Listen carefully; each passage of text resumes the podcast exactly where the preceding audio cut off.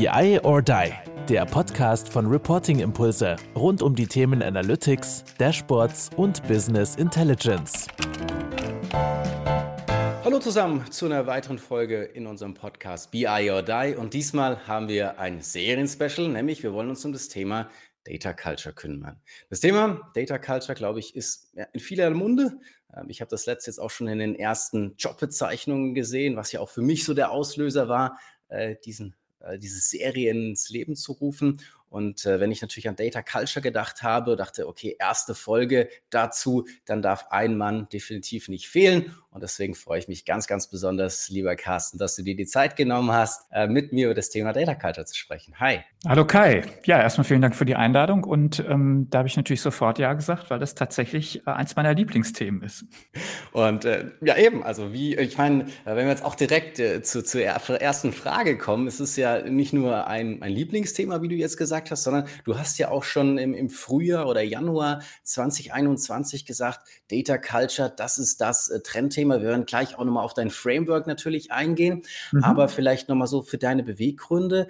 Ähm, was hat es dich denn ja bewogen, dieses Thema schon äh, Anfang 21 als das Trendthema auszurufen und perspektivisch auch, ähm, was willst du noch weiter mit diesem Thema machen oder wie siehst du das Thema auch so ich sage mal, in den mhm. nächsten Jahren. Ja, absolut. Genau. Also tatsächlich haben wir Ende ähm, 2020, Anfang 21 äh, schon gesagt, dass wir glauben, dass eben Datenkultur, Data Culture das Trendthema wird für das Jahr 2021. Und ich glaube, jetzt so am Ende des Jahres kann man sagen, dass es auch wirklich eingetreten ist. Also es war doch ein, ein Thema, was äh, immer wieder hochkam. Wir haben einiges dazu getan bei BARC haben gerade dieses Framework eben in 2020 entwickelt. Und da muss ich sagen, das kam doch super an. Das heißt also, sehr gute Resonanz bekommen, weil eins der Hauptthemen ist ja erstmal zu klären, was ist denn überhaupt Datenkultur? Was soll denn das überhaupt sein? Und wenn man drüber nachdenkt, dann merkt man sehr schnell, das ist ja für uns zumindest ist das ein Teil der Unternehmenskultur auf der einen Seite. Man kann das aber auch breiter natürlich verstehen. Ja, man kann auch sagen, eigentlich gehört eine Datenkultur vielleicht sogar in eine Gesellschaft und sie gehört aber sicherlich auch auf eine persönliche Ebene. Das heißt also, es ist ein sehr breites Thema. Und das zweite, man, wenn man jetzt auf die betriebliche Ebene schaut, man kann sie eigentlich gar nicht direkt irgendwo kaufen oder verordnen, ja, nach dem Motto, so, jetzt haben wir eine, eine Datenkultur im Unternehmen, sondern ich kann sie nur indirekt äh, beeinflussen. Also ich kann Dinge tun, die dann dafür sorgen, dass in einem Unternehmen eine Datenkultur vielleicht heranreift oder sich ausbildet. Und das macht es natürlich dann äh, nicht ganz so einfach. Ja? Und deshalb dann auch die Idee zu sagen, ja, aber diese Frage, was kann ich denn jetzt tun? Um eine Datenkultur im Unternehmen zu bekommen oder sagen wir mal eine gute Datenkultur, dann ähm, haben wir dieses Framework für entwickelt. Zu sagen, ja, okay, was, das sind eigentlich für uns so die wesentlichen Punkte, die wir beeinflussen können. Ja, und wie geht's, wie geht's weiter, war ja deine Frage noch. Die, die, ähm, ich glaube, das Thema wird sehr, sehr stark uns weiter bewegen. Denn es ist ja eigentlich der Ausdruck des Phänomens oder auch einer langen Entwicklung, die wir sehen, dass so die organisatorischen Aspekte die auch häufig menschlichen Aspekte vom Einsatz von Technologie halt ähm, extrem wichtig sind und gar nicht äh, vergessen werden dürfen und wahrscheinlich eben auch einer der wesentlichen Erfolgsfaktoren sind. Und bei aller Begeisterung für Technologie und neue Software und, und tolle Dinge, die wir im Rahmen von Digitalisierungsinitiativen und Unternehmen uns vornehmen und machen, muss halt immer auch der Mensch und irgendwo die Organisation, also quasi dieses Kollektiv an Menschen, was ja letztendlich das Unternehmen dann ausmacht, auch eben mitgenommen werden. Man muss das auch unterstützen und umsetzen. Und dieser berühmte Spruch, ja, Culture is Strategy for Breakfast, also ich kann mir eine tolle Strategie fürs Unternehmen ausdenken, aber wenn die Unternehmenskultur dazu nicht passt, dann wird sie gleich zum Frühstück schon wieder einkassiert, die Strategie. Ähm, das gilt für Datenkultur ganz genauso. Ja, und deshalb glaube ich, wird es uns noch viel bewegen, weil es so den fundamentalen Aspekt der, der, der, der Veränderung auch von Organisationen, aber auch von Menschen äh, im Rahmen eben dieser ganzen Digitalisierung und der stärkeren Nutzung von Daten berührt und beschreibt. Und ähm, das ist auch der Grund übrigens, mein neuer Podcast, der im Februar 22 starten wird, den unter den Namen Data Culture zu stellen. Also der Data Culture Podcast. Ich glaube so stark an diesen Begriff, dass ähm, ich das also auch dann zum Namen des Podcasts gewählt habe. Sehr, sehr cool. Also wir hoffen, dass wir dann auch mal äh, Gast äh, sein dürfen. Äh, definitiv ein äh, sehr, sehr geiler Name, den du da gefunden hast. Ich finde es insofern halt auch eine konsequente Weiterentwicklung von, wenn man vorher vielleicht so von Daten getrieben, wo man vielleicht ja datengetriebenen Unternehmen gesprochen hat, wo man vielleicht ja auch eher noch ja den Technologiefokus oder wir starten überhaupt mal, finde ich halt bei Kultur so ganz klar dieser Faktor Mensch, den du jetzt auch mhm. ausgearbeitet hast oder der Blick auf das Gesamtökosystem so wahnsinnig mhm. gut dass es eben ja darüber hinausgeht, dass ich, sage ich mal, mir das mit Technologie mehr oder weniger einkaufen kann. Ich meine, das ist jetzt auch nichts Neues, dass wir sagen, okay, äh, der Mensch ist, ist da wichtig sozusagen innerhalb dieses Systems, aber da einen Begriff dafür zu verwenden und aber eben auch zu sagen, okay, ich benenne mal drumherum innerhalb meines Frameworks Stoßrichtungen, in die ich gehen kann, weil es ist ja auch immer wieder die Frage, ja, okay, jetzt gibt es diesen neuen Begriff, den prägt vielleicht auch jemand, aber was mache ich denn jetzt als Unternehmen damit? Wie kann ich denn vorgehen? Was sind denn vielleicht auch Disziplinen, die ich damit verknüpfe? Und deswegen hat mir auch schon von vornherein, sag ich mal, euer Data Culture Framework so gut gefallen. Du hast da gewisse ähm, Facilitators und Enablers äh, formuliert. Und das ist natürlich jetzt vielleicht auch nochmal hier in dem Rahmen, auch wenn du es vielleicht an der einen oder anderen Stelle natürlich auch schon vorgestellt hast, nochmal auf dieses Modell einzugehen, damit die Leute auch wirklich nochmal wissen, ja, okay, wie fasse ich denn? Was ist die Definition von Data Culture? Und eben nicht nur so, okay, was wir jetzt so, so bla bla bla in Anführungsstrichen drumherum. Das ist natürlich wichtig, um das Ganze irgendwie zu greifen. Jeder hat da ähm, auch vielleicht seine Definition, aber was sind so diese Stoßrichtungen? Was sind die Disziplinen, in die ich investieren muss oder in die ich reingehen muss, in die ich mich weiterbilden äh, muss. Ähm, dafür finde ich das, glaube ich, mega gut und wir werden das sicherlich auch nochmal visuell irgendwie in den, in den Show Notes äh, verlinken, dass man das auch nochmal vor sich sieht, weil es vielleicht nochmal unterstützend ist zu dem, was du jetzt wahrscheinlich erklären wirst. Ja, genau. Also es ist natürlich eben dann ein bisschen griffiger gemacht worden, weil man eben sagt, gut, wo kann ich jetzt anpacken, wo kann ich was beeinflussen? Immer vor diesem Hintergrund, dass dann eine Datenkultur daraus entsteht. Und da haben wir letztendlich diese sechs Aspekte, die ich gleich kurz nennen werde, ähm, ja erstmal definiert, so aus unserer Beobachtung und Überlegung heraus. Wir machen ja als BARC jetzt und ja, die Kollegen und ich eben seit vielen Jahren eben Datenstrategieprojekte auch und dann viele aber auch konkretere Themen, eben Data Governance Projekte oder Data Literacy Programme aufzusetzen oder und so weiter und so weiter. Ja? Und, und natürlich viel Technologiethemen dann auch, also strategische Fragen der Architektur und der Softwareauswahl. Aber da, daraus kann man natürlich einiges ableiten. Und ähm, das Zweite, was wir aber auch gemacht haben, ist, wir haben eine, eine Studie dazu gemacht haben also äh, das jetzt Jahr jetzt auch genutzt, wo wir gesagt haben, das wird ja das Data Culture Jahr 2021, haben auch eine Studie gemacht, wo sich mehr als 400 Unternehmen weltweit beteiligt haben und haben auch da quasi nochmal das auch ein bisschen empirisch unterfüttert, was wir so uns vorher so ausgedacht haben. Und eine schöne Erkenntnis war, dass ähm, diese sechs Aspekte, die wir da rausgearbeitet haben, auch von, von den Teilnehmern als sehr relevant äh, erstmal erachtet wurden und auch bei, naja, noch nicht gar nicht so vielen, da, da können wir gleich vielleicht nochmal drauf eingehen, aber dann auch gesagt wurde, ja, da tun wir schon was. Also da war die Rate dann zum Teil nicht hoch, aber sie haben äh, überwiegend gesagt, eben gesagt, ja, das ist auf jeden Fall, auf jeden Fall die relevanten Themen. So, was sind die relevanten Themen? Vielleicht kann man äh, kurz, also es ist äh, ja. der, der, Zwinker sozusagen, du hast es auch nochmal empirisch belegt, also es hast nicht nur rein, sag ich mal, es hat sich ja fast so angehört, als dein Portfolio jetzt in ein Modell gegossen, das du über die Park anbietest, aber nein, es ist tatsächlich mehr als das, eine kleine. Das ist auf jeden Fall mehr als das, weil ähm, viele Dinge muss das Unternehmen aus meiner Sicht auch selber anpacken. Ja, da, da kann man sich natürlich von außen helfen lassen. Ja, also natürlich kommen wir gerne, machen so einen Data Culture Check, ja, gucken rein, ähm, besprechen vielleicht auch, was sind sinnvolle Maßnahmen, wo hat man Prioritäten, wo kann ich besser weiterkommen als in anderen Bereichen. Wo soll ich anfangen, ist immer eine spannende Frage. Aber an, an vielen Stellen, wie gesagt, es muss sich ja im Unternehmen ähm, rausarbeiten, rauskristallisieren, wachsen auch im Unternehmen. Und ähm, das, das kann ich nicht nur mit externen äh, Beratern oder sowas hinbekommen. Ne? Da kriege ich vielleicht externe Impulsgeber, sind, glaube ich, immer hilfreich bei, auch bei allen Veränderungsprozessen. Aber dann muss es natürlich internalisiert werden. Und das ist, glaube ich, das, das, was wir sehen. Ja. Ich denke, die schnelle Beschleunigung, wie du sagtest, ist äh, sehr, sehr gut. Kann man, kann man ja gerne dann auch mit jemandem machen, aber irgendwann, wenn es dann weiterlaufen soll, wenn es nachhaltig laufen ja. soll. Aber wie gesagt, wir wollen jetzt auf äh, äh die, die Faktoren, äh, die Enabler, die Facilitators kommen, wo du sagst, äh, damit äh, kannst, du, kannst du angreifen, sozusagen in Richtung Datenkultur. Genau, ja. Also diese sechs ähm, Themen, erstmal vielleicht wichtig, wir haben da nicht so eine Hierarchie drin. Ja? Wir glauben jetzt nicht, dass einzelne viel wichtiger sind als andere.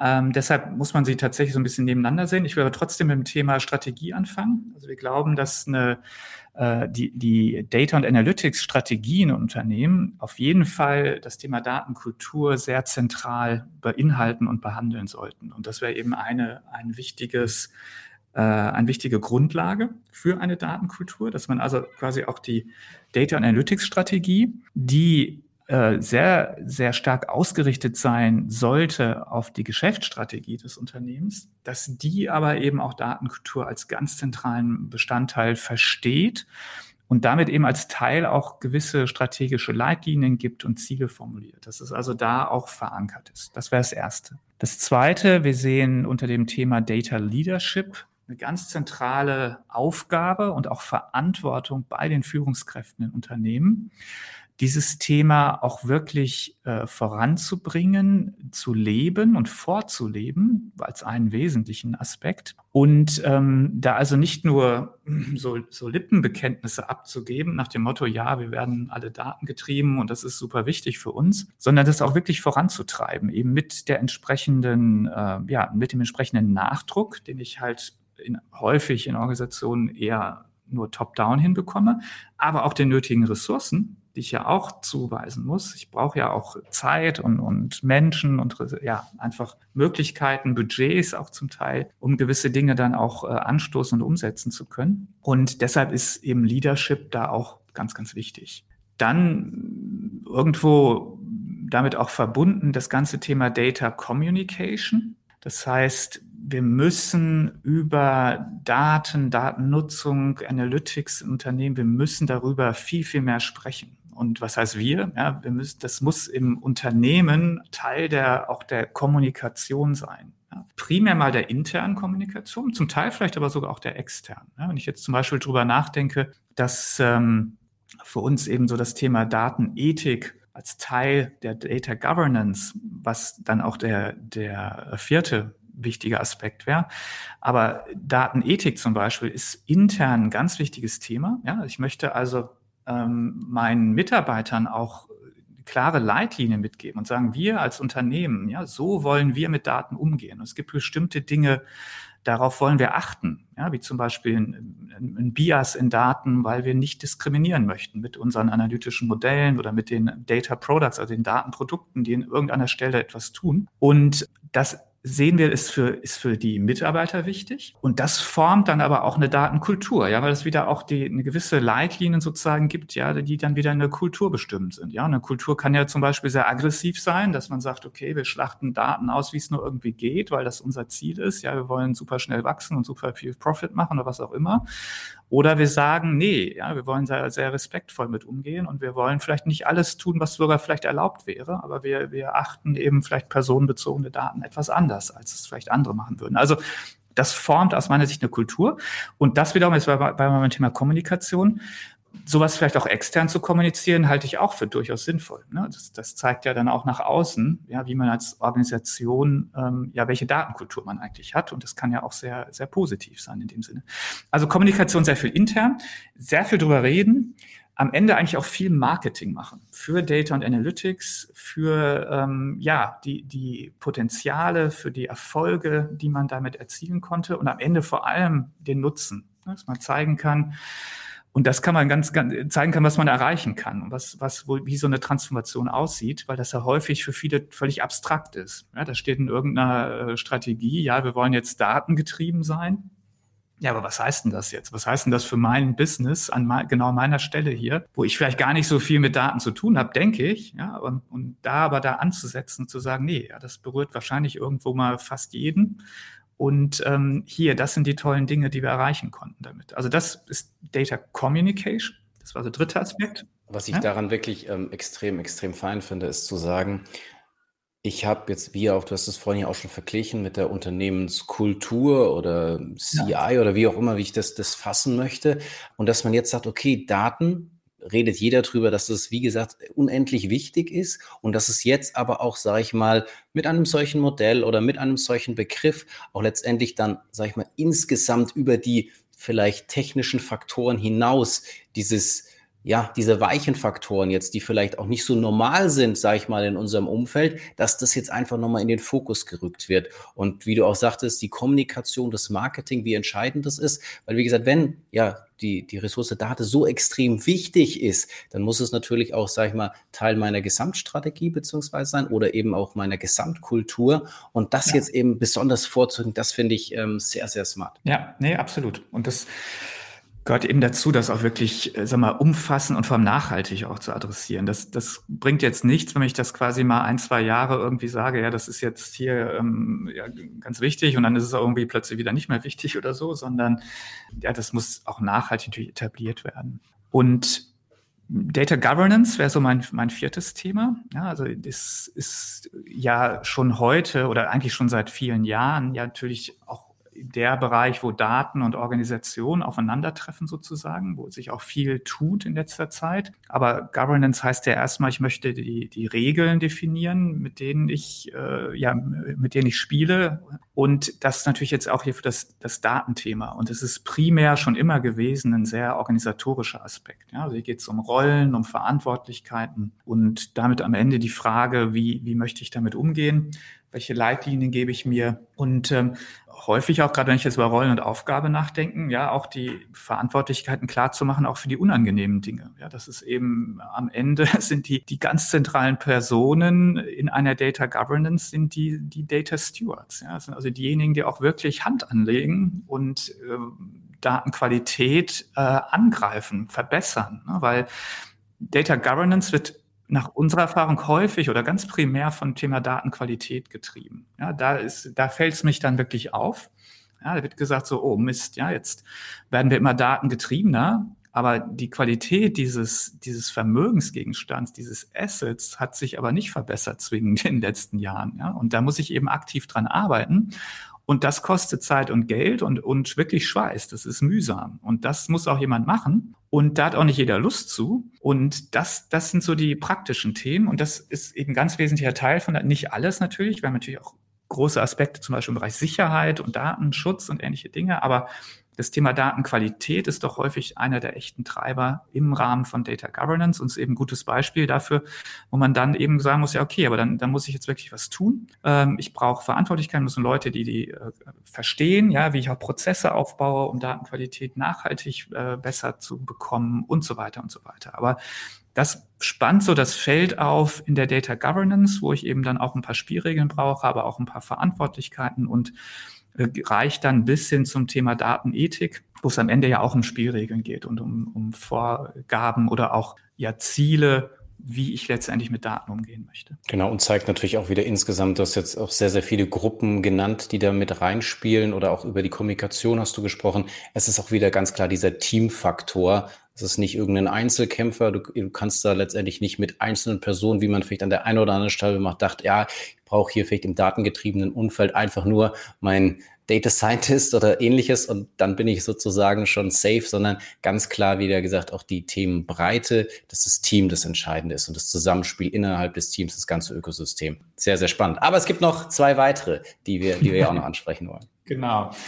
Genau, es gibt äh, einen, den nennen wir Data Access. Das beschreibt also so die, den, den Zugang zu Daten. Wie, wie kriege ich die überhaupt? Der sich tatsächlich rauskristallisiert hat als der wichtigste. Ja, wir haben mich in, dem, in der Befragung auch nach äh, Prioritäten gefragt. Ja, also was ist jetzt relevant? Da wurden alle genannt mit einer kleinen Abstufung, aber eigentlich alle deutlich. Und ähm, dann haben wir aber auch gefragt, ja, okay, und wo laufen denn schon äh, Aktivitäten? Wo habt ihr denn schon was gemacht im Unternehmen? Was sind denn die Themen? Und da ist Data Access an der ersten Stelle gelandet. Und für uns eben ganz wichtig, Data Access ist jetzt nicht nur ein, ein technisches Thema. Also es geht jetzt nicht darum, quasi ähm, für Offenheit in den Systemen zu sorgen, ja? also quasi APIs bereitzustellen, Zugänge zu ähm, Datenbanken und so weiter, sondern dahinter hängt natürlich auch sehr stark ein organisatorischer Aspekt, nämlich die Frage, wer darf eigentlich jetzt wo drauf zugreifen?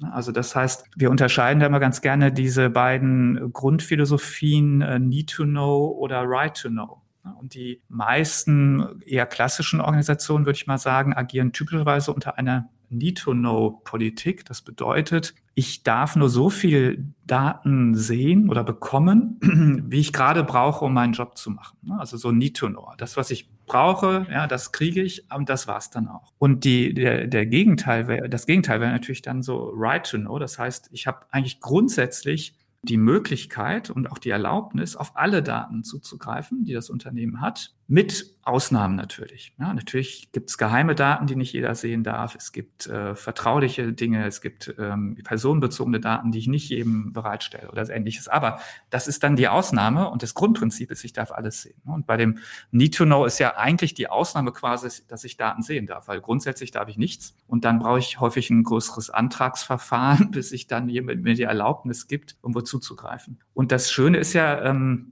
dass ja viele Organisationen dieses Thema Datendemokratisierung ganz nach oben stellen. Das ist, liest man sehr, sehr häufig, ja, so als Ziel auch einer Datenstrategie.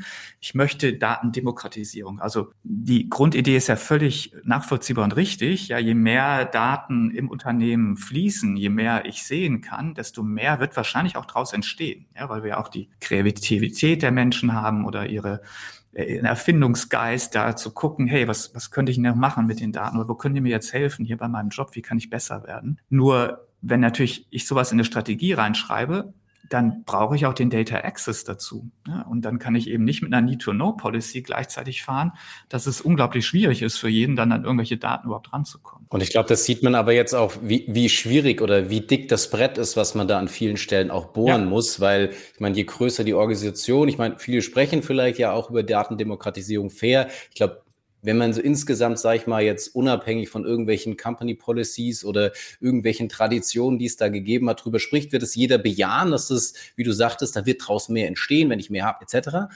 Aber das dann halt auch wirklich umzusetzen und ähm, ja, ich glaube, da tun sich noch sehr, sehr viele mit schwer. Absolut. Und wie du völlig richtig sagst, dickes Brett das geht nicht von heute auf morgen. Da, da müssen sich auch eben, ja, so Mindset, ja, da, da muss sich wirklich was häufig ändern, weil wenn ich jetzt, sagen wir mal, 20, 30 Jahre das so gehandhabt habe, es gibt etablierte Prozesse etc., dann ist das natürlich gar nicht so einfach von heute auf morgen eben zu verordnen. Ja, so, jetzt machen wir hier Datendemokratie und alles ist offen. Das ist natürlich eben nicht so schnell und so einfach. Aber ja, zeigt dann nochmal eben, wie dann Datenkulturen auch entstehen natürlich, ja, eben genau durch solche Dinge. Es geht aber noch weiter, ja, das, das was nochmal zeigt, dass Data Access am Anfang ganz simpel erscheint, am Ende aber eigentlich doch dann ein, ein umfassend und gar nicht so einfach umzusetzendes äh, Thema ist, weil jetzt rein hypothetisch, jetzt äh, sind alle Datenbanken, alle Systeme sind offen. Ne? Ich habe überall, sagen wir mal, offene Schnittstellen. Ähm, ich könnte überall darauf zugreifen und ich darf das auch. Das wäre der zweite Schritt. Ja. Das dritte ist aber, ich habe immer noch nicht so richtig viel gewonnen, weil im Zweifel werde ich ziemlich wenig verstehen von diesen Daten, ja, weil die natürlich in, in dem Schema und ähm, ja, unter der, dem Kontext des, der, der Applikationen in aller Regel ähm, angelegt oder gespeichert sind. So, das heißt, diese Verständlichkeit von Daten ist ein ganz, ganz zentraler Aspekt nochmal, wo man eben jetzt auch tatsächlich äh, Dinge sogar ausficht in Unternehmen, wo man sagt, wer ist denn jetzt dafür eigentlich oder wie kann ich das denn jetzt überhaupt herstellen? Ja, wer, wie kann ich den jetzt sicherstellen, dass ich nicht nur Daten habe, sondern sie auch verstehen kann? Und da sind wir beim Thema Metadaten, also Daten über Daten, Informationen über Daten, die muss ich letztendlich ja mitliefern, ähm, damit der Empfänger das auch verstehen kann. Und dieses Mitliefern sorgt aber dafür, wenn ich das dann umsetze, und da, da waren so zum Beispiel eine der ersten in Deutschland, die wir gesehen haben, war so die Scout24-Gruppe, die auch öffentlich darüber berichtet hat. Aber die haben gesagt, so ja, wir, wir haben die Verantwortlichkeiten der Data, der, der System-Owner eigentlich äh, nochmal verändert und haben gesagt, so, äh, jeder, der Daten sozusagen hat, der also vielleicht ein System betreibt oder eine für eine Datenbank verantwortlich ist, der hat die Verpflichtung, diese Daten in einen zentralen Data Lake zu liefern Okay, soweit so gut. Das kann ich relativ einfach machen. Ja. Aber er hat auch die Verpflichtung dafür zu sorgen, dass äh, die anderen, die Kollegen, die anderen Mitarbeiter im Unternehmen diese Daten auch verstehen können. So, und jetzt ist natürlich, hast du eine ganz andere Liga plötzlich, weil du musst sozusagen nicht nur sagen, okay, hier sind meine äh, 15 Tabellen äh, und da sind folgende äh, Spalten drin, sondern musst auch sagen, was ist da eigentlich in der Spalte drin? Was bedeutet das eigentlich? Ja, in, in, in Business Terms, ja, also ich, das verständlich zu machen. Also da kann ich vielleicht dann einen Datenkatalog mitbefüllen parallel oder wie auch immer ich dann diesen, diese Kommunikation und diesen Zugriff dann organisieren möchte. Aber quasi diese Verantwortlichkeit zum Beispiel zu definieren, ist für viele Unternehmen ein Schritt, echt ein Schritt nach vorne, aber auch wieder eine echte Kulturrevolution. Das passt ganz gut, das Wort hier, weil das äh, bisher natürlich nicht deren Aufgabe war. Deren Aufgabe, die, die so Systeme hatten, die hatten ganz andere Ziele. Ja, die mussten eben laufen, verfügbar sein, eine Datenqualität vielleicht auch haben, etc. Aber dass sie dafür sorgen müssen, dass andere das verstehen können, das ist tatsächlich was Neues. Ne? Und Jetzt gibt es noch einen Aspekt, ja, das Thema ist immer noch nicht zu Ende. Jetzt denken wir mal drüber nach, okay, wir könnten zugreifen, wir dürfen das auch und wir verstehen die Daten auch. Dann bin ich immer noch nicht am Ende, weil jetzt brauche ich auch noch die Skills beim Mitarbeiter, mit diesen Daten dann auch noch was Vernünftiges anzufangen. So, das heißt also, ich brauche die Data Literacy und das wäre dann auch mein sechster Aspekt. Also ich brauche die Kompetenz dann äh, zu verstehen, ja, okay, jetzt, jetzt habe ich da diese Daten, ich weiß auch, was es ist. So, was, was kann ich jetzt damit machen? Kann ich sie visualisieren? Ja, aber wie denn? Wie mache ich das richtig? Das ist ja auch immer schon immer euer Thema gewesen, Kai. Aber auch wie kann ich sie dann sinnvoll analysieren, dass da auch was, was Sinnvolles bei rauskommt?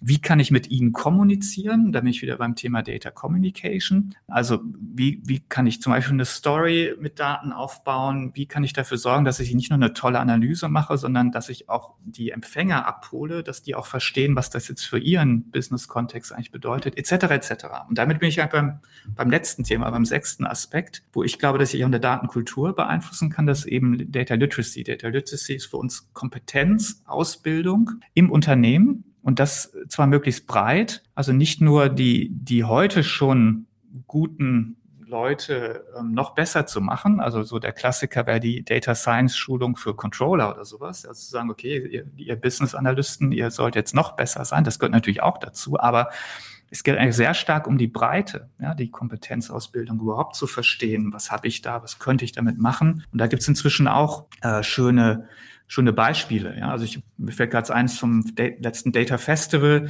Da hat der Thorsten Kranz von der Deutschen Post eben berichtet, dass sie inzwischen weit über 1000 Führungskräfte ähm, durch so eine Datenschulung geschickt haben, ja, wo dann gesagt wurde, okay, wir brauchen ja so eine Grundkompetenz beim Thema Daten und Datenanalyse und zwar breit im Unternehmen und ein Teil des Unternehmens sind dann eben auch die Führungskräfte und da hat man den Teil zum Beispiel ganz explizit angegangen oder andere machen es mit so Data Universities oder nutzen ihre Unternehmensweiterbildungsmöglichkeiten, um da eben auch solche Aspekte für alle anzubieten. Jetzt hast du es ja, sag mal, sehr, sehr breit auch aufgezogen und jetzt mhm. hat der eine oder andere vielleicht das Thema, oh Gott, jetzt, das werde ich ja niemals in meinem Unternehmen irgendwie schaffen. Ich meine, du hast versucht, das eine oder andere auch zu priorisieren, zu sagen, okay, sicherlich ist ein Fokus auf Access, du hast die Strategy ganz am Anfang äh, hervorgehoben. Mhm ähm, auch, auch Governance-Themen, äh, die sicherlich eine sehr, sehr hohe Bedeutung haben. Aber gibt es denn jetzt auch so ein bisschen, ich sag mal, die Quick Wins oder so, wie kriege ich schnell Attention auf die ganze Geschichte drauf? Wie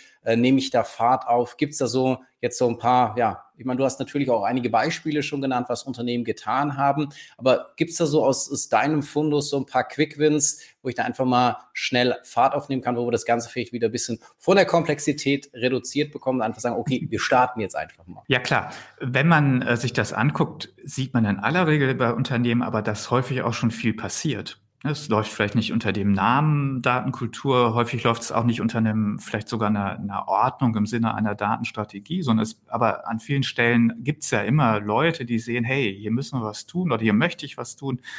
Zum Teil, weil ich Lust drauf habe, aber zum Teil auch, weil ich muss, ja, weil ich einfach sehe, die Konkurrenz ist schon viel besser und wir müssen da was, was machen. Oder ich sehe hier eine Möglichkeit, vor der Kon Konkurrenz zu sein. Also ehrlich gesagt passiert ja häufig schon viel, aber häufig ein bisschen ungeordnet, unstrukturiert. Und äh, da eben für, für Nachdruck, für, für Ordnung, auch für Ziele zu sorgen, das ist sicherlich der, der Wert. So, wo kann ich anpacken? Also beim, beim Thema ähm, Datenstrategie sehen wir, dass es in den letzten ein, zwei Jahren viele Unternehmen nochmal angepackt haben, das Thema.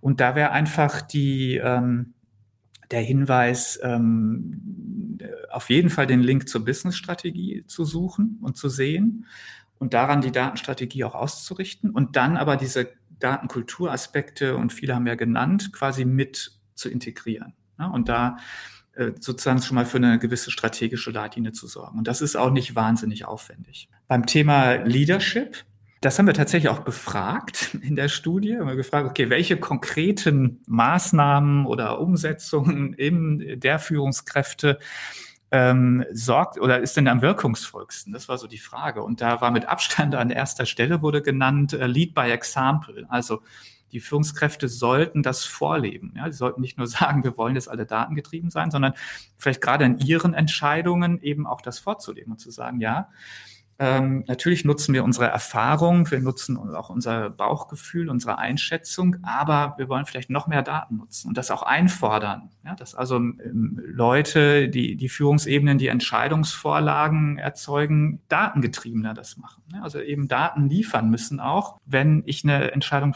ähm, fällen soll. Und eins fand ich auch noch spannend an der Liste, wo das auch sehr weit nach oben geschafft hat, war das Thema äh, Meetingkultur. Ja, also wo gesagt wurde, eigentlich wurde gesagt sozusagen, ja, wir wollen mehr faktengetriebene Meetings, ja, so nach dem Motto, lass uns doch erstmal über die Fakten reden, bevor wir viele Meinungen austauschen. Das ist so meine Interpretation. Ja. Aber es war auch spannend und das ist ja vielleicht auch was, wo ich ansetzen kann, ja, wo ich vielleicht auch einen Quick-Win habe wenn ich sage, okay, lass uns doch mal unsere Meetingkultur nachdenken und, und, was man da vielleicht verbessern kann und ob nicht Daten da eine größere Rolle spielen sollten. Auch, weil häufig geht es ja um irgendwelche Sachverhalte, die ich besprechen möchte und dann das Faktengetriebener zu tun. Ne?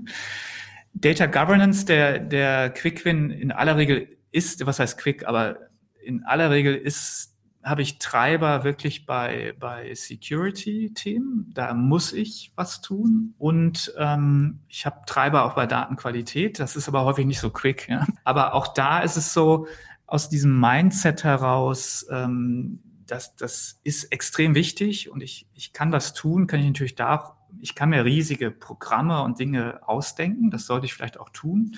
Ich kann aber auch gucken, dass ich vielleicht sehr, sehr punktuell Datenqualität an den Stellen äh, angreife, wo sie gerade richtig wehtun. Ja, wo das also nicht nur Governance im Sinne ist, ja, ich, ich habe jetzt hier ein wildes Regelwerk und ich, ich stranguliere die Leute und, und das ist übrigens das, was wir gerade erleben, ist, dass äh, immer mehr sagen, diese Governance ist zu stark geworden. Wir, wir, die Datennutzung wird jetzt schon eingeschränkt. Gleichzeitig machen wir Riesenstrategien auf, was wir alles datengetrieben werden wollen. Und dann kommt hier eben kommen Sicherheits- oder Datenschutz oder ähm, andere Aspekte ins Spiel und wir, wir dürfen gar nichts tun. Also dieses Thema äh, Datenqualität vielleicht punktuell anzugehen an den Stellen, wo sie gerade richtig wehtut, könnte auch dann doch ein Quick-Win sein. Und beim Thema ähm, Kommunikation, einfach nochmal drüber nachzudenken, was sind eigentlich so die Kommunikationskanäle, Medien, die sehr breit wirken Unternehmen um da letztendlich ähm, das Thema zu verankern. Na, das, da gibt es auch schöne Beispiele dafür, wo man eben sehen kann, gut, da, wo man quasi alle Mitarbeiter erreicht, das kann eine Unternehmenszeitung sein, das kann, weiß ich, die, die monatliche E-Mail-Kommunikation des Vorstandsvorsitzenden sein, das kann was auch immer. Ne? Also das ist eigentlich Podcast. egal. ja, der Unternehmenspodcast gibt es ja auch immer mehr, ja, oder wie auch immer ich die Menschen erreiche, aber da das einfach zu einem wichtigen Thema zu machen, immer wieder zu zeigen, guck mal hier, ja, oder auch eben Dinge zu feiern, ganz wichtig, ja, zu sagen, guck mal hier, Mitarbeiterin XY in dem äh, Bereich hat folgende super coolen Sachen äh, analysiert und diese Daten aktivieren können und dadurch haben wir das und das gespart oder neue Kunden gewonnen oder was auch immer. So, jetzt haben wir groß angeschaut, wir haben klein angeschaut. Was bringt es mir am Ende des Tages, wenn ich mich mit Data Culture beschäftige? Gibt es einen Return? Was nehmen sich die Unternehmen an Ziele vor, was sie damit erreichen wollen? Wird es erreicht? Äh, was sind da vielleicht auch noch ein bisschen die, die Insights aus der Studie oder auch aus deiner Erfahrung? Ja, genau. Also man, man sieht natürlich dann punktuell mit den Unternehmen, die man da begleiten darf oder ähm, ja, denen man arbeitet. Aber das war natürlich auch ein wichtiges Thema unserer Studie, dass wir da einfach gesagt haben, das hätten wir gerne ein bisschen breiter. Und da haben immerhin 433 äh, geantwortet. Und äh, Nummer eins, Nutzen der sowohl angestrebt als auch erreicht wird, war eine Verbesserung der Entscheidungsfindung. Also die, man möchte ähm, ja das, das, das Entscheiden äh, verbessern. Ist jetzt relativ breit. Das als zweites genannt wurde dann aber ähm, auch das Thema kontinuierliche Prozessverbesserung auf Basis von Daten. Also jetzt neben quasi dieser Entscheidungsebene, die man sich ja gut vorstellen kann, jetzt aber auch quasi eher eine operative Thematik. Also wirklich Prozessverbesserung auf Basis von Daten finde ich ist dann schon besser anpackbar. Und dann kamen zwei Aspekte, die so diesen Nutzenaspekt im Sinne der, des finanziellen Nutzens dann ähm, fokussieren. Das ist, man sagt, man möchte äh, Kosten reduzieren durch die Datennutzung oder Umsatzwachstum erzielen. Und an fünfter Stelle landete dann das Thema äh, Wettbewerbsvorteil erzielen. Was natürlich jetzt hier so ein bisschen, wir mal, unscharf ist, weil das ja eigentlich ein Effekt ist. Ja, ich möchte ja häufig Kosten reduzieren oder besser entscheiden können oder meine Prozesse verbessern, um einen Wettbewerbsvorteil zu erzielen. Aber so als explizites Ziel nochmal formuliert kam das an fünfte Stelle. Also wir haben, glaube ich, so ein bisschen allgemeine Sachen, so ein bisschen qualitative Dinge, aber auch sehr sehr greifbare, also wirklich Kostenreduktion und, und Umsatzwachstum. Wobei das natürlich auch schon insgesamt ja immer in dieses ganze Datenthema irgendwie fällt oder selbst, als wir vielleicht vor ein paar Jahren über BI gesprochen hat, wahrscheinlich auch der eine oder andere diese, diese ähnlichen äh, Ziele formuliert hat. Nichtsdestotrotz ist es wahrscheinlich insgesamt nochmal größer gefasst und wir können ja jetzt auch gegen Ende von unserem Podcast vielleicht nochmal so ein bisschen zusammenfassen und zu sagen so, was sind denn auch so Key Learnings bisher gewesen, wo wir sagen, naja, ihr habt ja auch Best-in-Class-Unternehmen euch angeschaut, ihr habt so ein bisschen die Nachzügler angeschaut, du hast viele Themen angesprochen. Eine Sache, wo ich jetzt so klar auch rausgehört habe aus meiner Sicht, war das ganze Thema Verantwortlichkeiten sag ich mal, Leute in der Organisation zu benennen, dass das wirklich halt auch in die Organisation reinfließt und eben nicht nur bei dem Lippenbekenntnis bleibt. Also ich sag mal so klarer Support, vielleicht inklusive auch, dass es von oben ab, du hast auch vorhin mal Top-Down erwähnt gehabt, also der Management-Support, ähm, sehr, sehr wichtig. Ähm, was wären vielleicht noch andere Punkte oder vielleicht kannst du es ja auch nochmal äh, bestätigen oder verstärken, was da jetzt mein Eindruck war in Bezug auf, wenn ich da wirklich äh, was erreichen möchte, dann brauche ich natürlich ja den klaren Management-Support wahrscheinlich und irgendwo auch Verantwortlichkeiten innerhalb der Organisation, die natürlich jetzt nicht, sage ich mal, beim CFO oder wo auch immer stehen bleiben, sondern wir hatten ja vorhin so ein bisschen äh, in unserem Pre-Talk darüber gesprochen. Wir finden auch auf LinkedIn schon sehr, sehr viele Menschen, die tatsächlich Data Culture explizit in ihrem mhm. Jobtitel ähm, ja auch schon haben. Also dass es dann ja auch schon, sag ich mal, operationalisiert wird und jetzt nicht nur auf der strategischen Ebene bleibt, aber vielleicht auch noch andere Punkte dazu. Ja, absolut. Also was in der Studie da ähm, genau bei der Fragestellung super hilft, ist, dass wir Segmente bilden, bei denen die Antworten eben Best-in-Class-Unternehmen, die sagen, jawohl, wir haben eine starke Daten- und Analytics-Nutzung im Unternehmen, die auch besser ist als die unserer hauptdirekten Wettbewerber. Und aber auf der anderen Seite eben auch Laggards, also Unternehmen, die sagen, nee, wir sind ja schlechter als unsere Wettbewerber. Und äh, daraus kann man immer schöne Sachen ableiten. Also eins hat sich gezeigt, genau das Thema Verantwortlichkeit. Da gab es einen Riesenunterschied. Also da war so ein Drittel dieser Laggards, die also sich selbst als schlecht beschreiben, die sagen, wir haben überhaupt keine Verantwortlichkeit. Und das hat von den Best-in-Class-Unternehmen kein einziges gesagt. Also da gibt es definitiv zugewiesene Verantwortlichkeiten. Und äh, bei den schlechten Unternehmen fehlen die einfach. Wer, das war recht unterschiedlich. An erster Stelle war es der, der, also eine dedizierte Verantwortung, zum Beispiel bei einem CDO, also irgendwo das wirklich anzusiedeln. Es gab aber auch ähm, ja, Verantwortlichkeiten beim CEO, ähm, manchmal beim ganzen Management-Team. Also da gibt es unterschiedliche ähm, Ausprägungsformen, aber wahrscheinlich ist die wichtige Nachricht, eine Verantwortlichkeit zu schaffen, scheint ein Erfolgskriterium zu sein. Das Zweite, was wir deutlich sehen konnten, wo es auch große Unterschiede gab zwischen den, den besten Class-Unternehmen und den Laggards, war das Thema Breite im Unternehmen. Also die besten Class-Unternehmen haben es eindeutig geschafft, äh, das Thema Datennutzung, ähm, Datenanalyse viel, viel breiter im Unternehmen zu verankern, im Sinne von eben auch Bereichen im Unternehmen. Also da war es eben nicht nur der Finance-Bereich, der häufig so derjenige ist, der ja heute schon am meisten Daten nutzt und das natürlich auch irgendwie ganz zentral hat und macht, sondern das eben letztendlich in alle Bereiche zu bringen. Und da war es eben so, dass bei den Laggards tatsächlich häufig das mehr oder weniger nur Finance und dann noch ein bisschen Sales sozusagen, die ja auch schon immer sehr, sehr datengetrieben irgendwo agiert haben, sind und dann bei in den anderen Unternehmensbereichen sehr, sehr wenig. Also ich glaube, das wäre so ein interessanter zweiter Aspekt, wo man sehen kann, das wäre sicherlich dann auch ein, ein Erfolgs ähm, Aspekt. Der wahrscheinlich sehr, sehr stark natürlich auch mit dem Thema der Kommunikation oder der unternehmensweiten oder über die einzelnen Bereiche hinaus funktionierenden Kommunikation einhergeht und wahrscheinlich ja auch, wenn wir sagen, es muss irgendwie ja auch,